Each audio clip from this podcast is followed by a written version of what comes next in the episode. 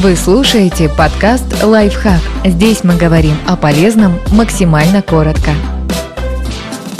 Кто такие доулы и зачем их берут с собой народы? Доула может помочь легче перенести рождение ребенка, но не заменит врачей. Доула – это помощница, которая заботится о нуждах женщины и поддерживает ее во время родов. Она выполняет следующие задачи – следит за комфортом роженицы. Например, может предложить массаж или вместе с ней сделать дыхательную гимнастику. Эмоционально поддерживает и подбадривает женщину. Объясняет простым языком, что происходит во время родов, какие процедуры проводят врачи врачи, налаживает связь между роженицей, ее партнером и персоналом больницы, помогает близким женщины. К Доули можно обращаться с самыми разными просьбами. Она отведет роженицу в туалет, принесет поесть, позовет врача или просто будет держать за руку, чтобы не было так страшно. Есть послеродовые доулы, которые поддерживают семью после рождения ребенка. Они объясняют молодой маме, как наладить грудное вскармливание и позаботиться о малыше. Могут помочь в быту. Иногда это может делать та же доула, которая сопровождает сопровождала женщину во время родов, но есть помощницы, консультирующие именно в послеродовой период.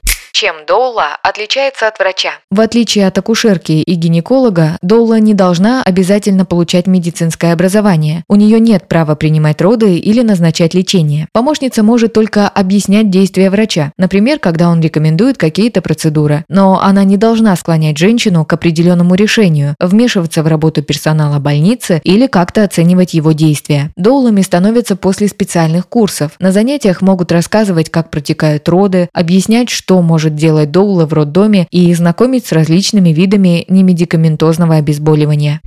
Стоит ли приглашать доулу на роды? Все зависит от вашего желания. Исследования показывают, что женщины, которые получали постоянную поддержку во время родов, реже пользовались обезболивающим и реже делали кесарево сечение, чем те, у кого такой поддержки не было. Роды проходили быстрее, а женщины в целом были более довольны полученным опытом. Попросить поддержки можно и у близкого человека, например, мужа или мамы. Но не все женщины готовы подключать родственников. К тому же неподготовленный человек в роддоме может нервничать, а Доула уже знает, как проходят роды и не растеряется.